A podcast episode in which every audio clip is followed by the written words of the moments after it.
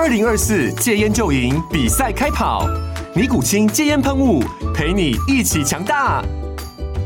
戒烟不容易，单靠意志力戒烟的人，时常无法克服戒断症状而失败。尼古清戒烟喷雾将是你的神队友，简单一喷，药品急速释放，立即缓解七大戒断症状，不限场合提高戒烟成功率。除了尼古清神队友，你还可以寻求专业医疗人员协助，一起迈向戒烟成功之路。尼古清戒烟喷雾，用科学方法戒烟，请咨询全台各大药局及戒烟门诊。本广告由尼古清戒烟喷雾、卫部药书字第零二七八三五号提供。嘉安嘉护股份有限公司，台北市中山区民生东路三段二号十楼，北市卫药广字第一一三零三零一九零号。尼古清戒烟喷雾，相伴每个新开始。九八新闻台 FM 九八点一，财经一路发，我是阮慕驊。好，我觉得股票哈跟消息哦，永远呈现这样的关系。你看到前一阵信华股价从三千二跌到两千的时候，有没有利多消息？没有嘛？哦，没有利多消息，什么 什么消息都没有，静悄悄的。哦，呃，最近呢，信华股价一直涨哈，涨到了两千七，哈，呃，已经是。大幅拉开哦，这个股王争霸战的距离哈，跟世芯 KY 拉开这距离之后，我说利多消息一个接一个，说什么法人估说他切入辉达了，又怎么样了？说明年获利翻倍了，不就是这样吗？哦，消息永远都是马后炮了。我跟各位报告哈，你如果哈真的是看消息做股票，你温苏威了哦，这我这这个讲，你恕恕我这个这个这个讲白话一点哈，就是说。诚实一点哈，讲真的，你看消息哈，做股票你问苏威了，哦，那你你要股票是怎么样呢？股票其实哈，基本上你心中要有定见哈，你要撇开这个消息面，消息面是不是说不重要？它是给你参考而已，不是绝对要去相信消息哦。你要说真的要照消息面去做股票，我的经验是问苏威了。好，那。股王争霸战，信华两千七哈，然后世星 KY 哎，最近哦这个比较弱一点哦，哦今天收跌了八十五块，跌到两千四百七十哈，那一差差了两百三哈，呃差了几乎快一根停板哈，那追上去不容易了哈。信华确实最近呃股价的这个马力是蛮强的哈，但进进入到这个九月行情哦，可能大家注意我。之前我就一再跟大家讲说，美股最差月份是九月，这不是消息，这是统计数据。好，这个是过去的长线的统计数据。好，从一九四五年来，哈，标准普尔五百指数九月的平均报酬，一九四五年来够长了吧？哦，经过多少次景气循环，哦，多空循环，标准普尔五百指数九月平均报酬率，跟各位报告是负的零点七三，哦，是一年中最差月份。那对标普来讲呢？哦，整个九月份呢、哦，胜率只有四十四趴，等于说是你的书面居多嘛，哈、那另外呢，这个九月份对科技股来讲，哈，也不让人期待，因为九月是纳斯达克综合指数一从一九七一年以来唯一一个报酬率是负值的月份。哦，数据也显示，纳斯达克历经九月上涨几率，哈，历年九月上涨几率只有百分之五十二。但是胜率稍微高了哦，比这个标普高哈，平均报酬率是负的零点八六哦，所以美股也是联动嘛。那今年来哦，呃，美股一路上哈，到八月就开始下跌哈，标普呢整个八月跌了两趴，好，马上要收月线了哈，即将迈向哈今年二月来最差的单月表现。另外，呃，这个纳斯达克指数曾经一度跌六趴，现在目前呢，经过连续的四个交易日上涨哈，纳斯达克指数。这个跌幅收敛到二点九趴哦，当然不到三趴，还还是去年十二月来最差的月份。道琼呢，整个八月是跌了一点八 percent 哈，所以整个八月其实已经开始好像有一点替替九月暖身，是不是这样子呢？哦，我们赶快来请教红利投信投资策略部的邓胜明邓副总，邓副总你好。啊，主持人好，各位听众大家晚安。邓副总，这个九月是真的不好操作啊？对，刚刚呃主持人已经有讲那个统计数字了嘛。等于就是算是比较淡季，相对而言，其实八月就已经看得出来，特别是八月最后几个礼拜、最后几周，呃，最近一两周，其实你就看得出来，交易量一直在在缩。但呃，在交易量缩的一个同时，等于就是你现在这个时间点来讲的话，除了就联准会下一次开会之前，Jackson 后刚开完嘛，那辉达财报也公布了。那刚好现在就是资讯的某种程度资讯的一个空窗期。那资讯空窗期的时候，有时候哈，就是个体，就是 micro 的一个公司，就是个别的公司，它的一些讯息，有时候反而会呃某种程度会加大去扭曲市场的一个走势。怎么讲？就是说，你交易市场的交易量如果说越淡静，等于就是你不管是个别公司的好消息或坏消息，我觉得那个扭转不光是它那个个股，也包含那个产业的部分，那金融会对整个指数都会有影响。有时候。有时候那个市场的一个点火向上，或是点火向下，其实都跟一些大公司的一些动态，或是它触发的一些效应，我觉得有息息相关了。嗯，那但是你可以看，就是我我当然就是我我也关注到，就是过去六个月以来，感觉上就是一些 sell side 这边，呃，外资券商做了一些统计，他是说，哎，那你你你一些比较受到 micro management micro 的一个因素。微观经济影响，它占等于就是整个回报的一个比重，现在影响整个标普五百市场高达六成到七成以上哦。等于就是说，现在你总经的数字不管好或坏，那个对市场的一个影响的那个程度感觉不是非常大。当然，我们也不能把这个非方瑞等于是联这个联邦基金利率这个很重要的因素去除掉，这个也是一个很大，也是市场影响从年初到现在。大家记得七月初那个时候，我有分享有一个报告，就是高盛一个报告，就是说所有的法人还是觉得今年那个利率政策，联准会利率政策是大魔王，就是它这个影响大家这个因素影响，还是不能太轻忽它。这几几个几个部分，嗯嗯嗯，好。那所以呃，联准会的因素，九月看起来升息的几率很低嘛，哈，现在市场一般预估九月升息几率就不到十趴，呃，十一月升息的几率现在也下降了，降到四成多，哦，所以这边请教邓副总，就从呃从法人机构啊综合来研判的话，是不是联准会升息已经到了最后了？你你你，如果你看最近几个交易日，就是美国十年期债券殖利率一直在下修。当然有很多因素啦，就是当然就是呃美国的经济数字的一个因素，但最重要的是，如果说不到五成那个几率，十一月初那次会升息的话，但是你还没有完全排除掉嘛。但不管怎么样，你可以看看得出来，在一个多礼拜之前的话，这个美国十年债息还在往上冲。那曾几何时这几几个交易日，现在又整个又逆转下来了。但我看起来就是你要再过之前那个前高，今年年底之前。过之前的四点五的几率，你四点三几那个时候没有过，我觉得现在要再过四点五的几率，感觉上是比较低。你有十年债？换句话说，对对对，我觉得，因为我也注意到，就是扣掉那个通膨预期哦，现在通膨预期十年再通膨预期大概是两个 percent 左右。你现在去看那个实质的这个十年债息的实质利率，它的一个趋势现在就是有点呈现平坦。通常你这个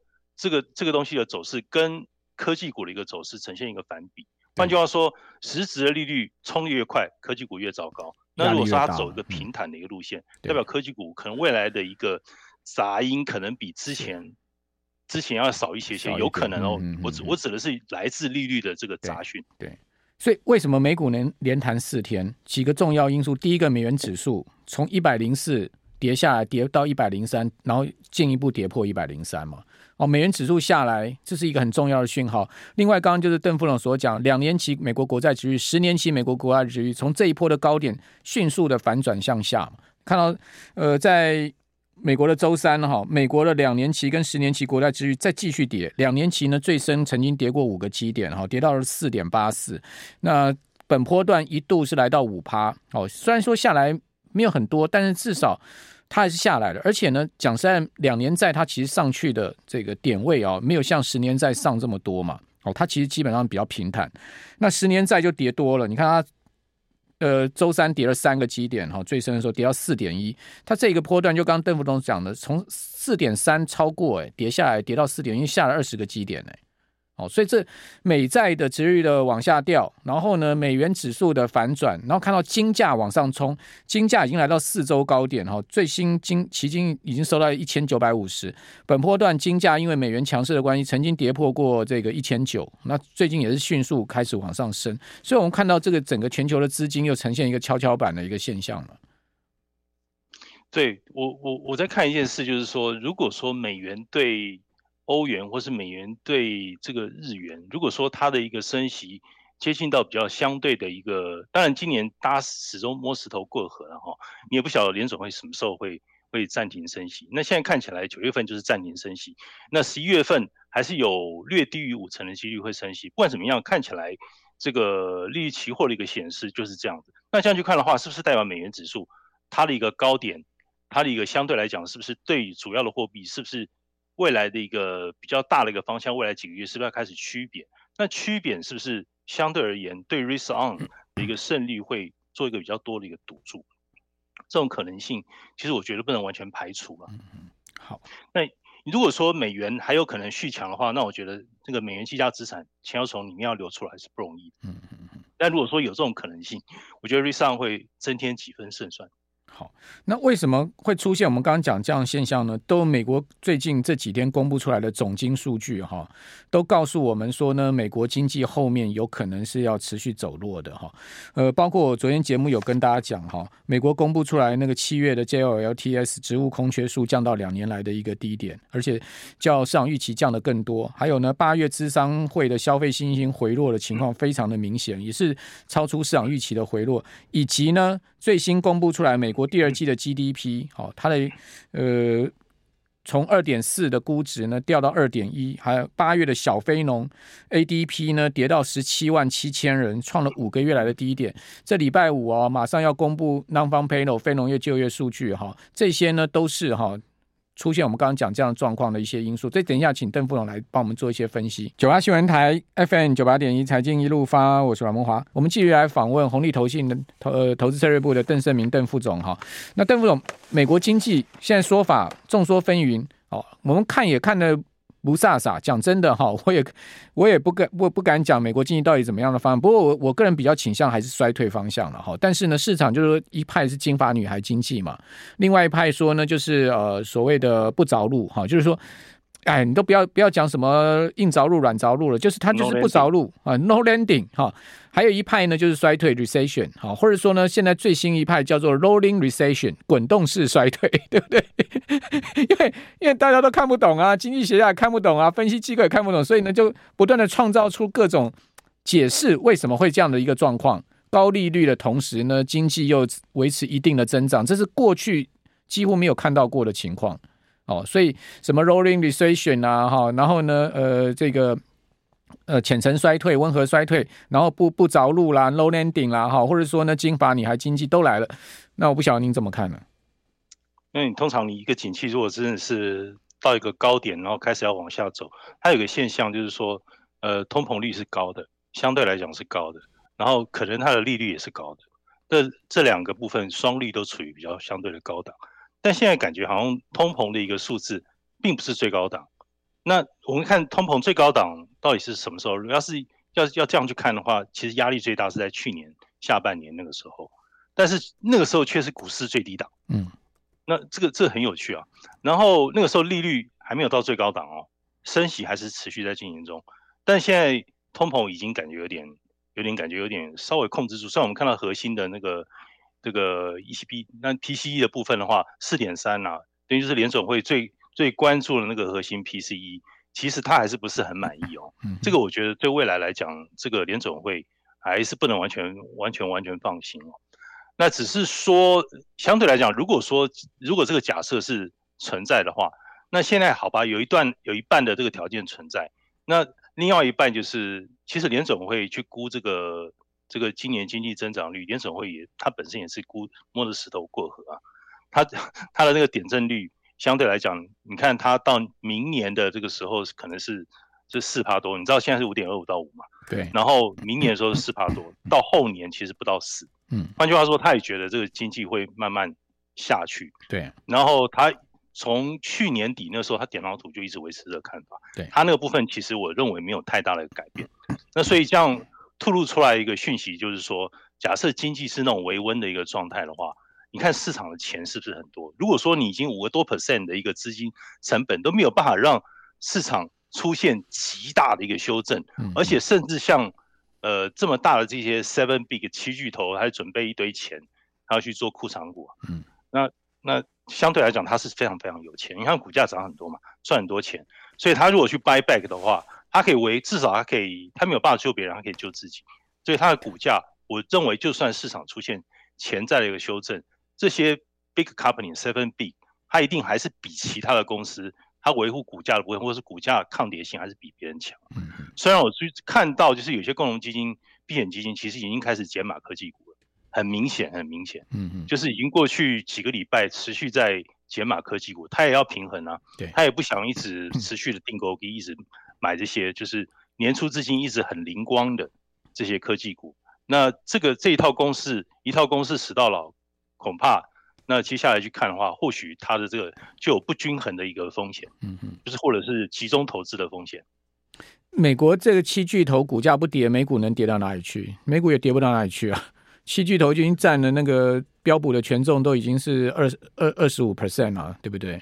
所以这七巨头只要它股价稳住了，您刚刚讲说他们还不断的这个掏钱买进自家公司的股票。好像辉达，啊，这个股价都已经来到快五百美金了，还要拿两百五十亿来做库藏，这个买进自家股票，可能我我觉得他是应该要做员工分红吧，哦，就员工认股权呐，我觉得啦，他应该是用员工这个员工认股权吧，所以他们这些公司那么赚那么多钱，辉达一季可以赚七八十亿美金，哎，现金这样赚进来，七八十亿美金的这样的一个盈利，哎，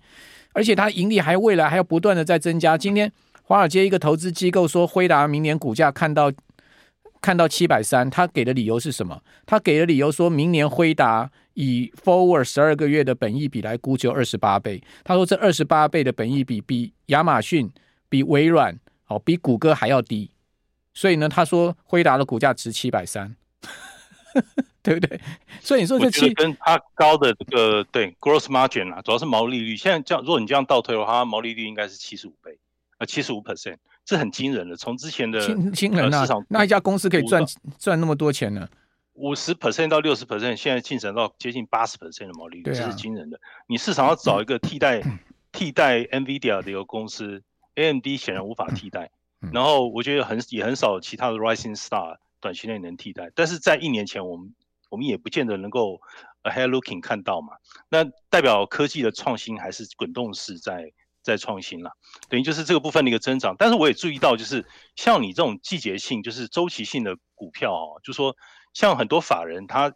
特别是基金、呃共同基金或是避险基金，其实他要压这种周期性股票，现在未必一定压这种科技股 （information tech）。还有点就是，他我去压工业，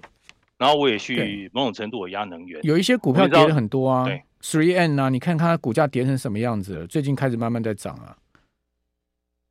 对，我觉得就是过去两个月左右，从六月底到现在不到两个月的时间，有一些产业其实在动，就是它不是涨得很快。那你看，如果是像避险基金，像 Goldman Sachs 他分析避险基金和共同基金，它共同去 overweight 的那个 healthcare，healthcare 我觉得涨涨势太温和，它就有点不如工业和这个能源 base 这个产业。好，那啊，邓副总这个。美国的五兆周期性股票的转换轮动，现在目前看到下一季度会是什么趋势？我觉得它现在就是第一个，就是我周期性，我我我相对来讲，我我周期性的股票，我还是可能对他们来讲，它的一个比重还是很重要。而且有一点，它透露一个讯息，就是说我刚刚前面有讲，就是七成左右，过去六个月以来，七成左右的这股价的一个反应，它是跟这个个体的一个经济 micro。的一个这个驱动力有关的，换句话说，以后你选错股，差别甚大。等于就是阿尔法在这个环境之中，你阿尔法很重要啊。标普五百整个指数，或许它可能这个是过去六年，二零一七年以来从来没有这个时候这么受到微观趋势的一个驱动。所以周期性股票在基金持股上的一个转变，就是说你可以看，就是连续连续四个季度就是往 cyclical 去走。那像防御性股票就不太行。那还有这种投资组合，很明显往周期性倾斜的这个时候，你看它的那个，呃，相对它的这个位置是接近在高于等于八十 percent，就是说高持股这种周期性股票，那它是比防御性股票完全碾压。那另外一点就是说，这个我刚刚前面有讲工业嘛，或者是能源，那它可能是除了 IT base information tech 以外，可能市场要去稍微关注，因为这些基金它其实已经有很多部位。去往这个方向去去建立了，那部分科技股，我觉得像避险基金，它还是加码，它是加码。嗯，那而且它这个部分，呃，你可以看，就是说进入第三季以后，哈，呃，我们也同时看到，虽然有部分加码，但是整体来讲，整个科技股它的一个减码的幅度其实是有到五到十个 percent。我们这个相对来讲，他们钱这么多去减五到十个 percent，这个影响其实不算小。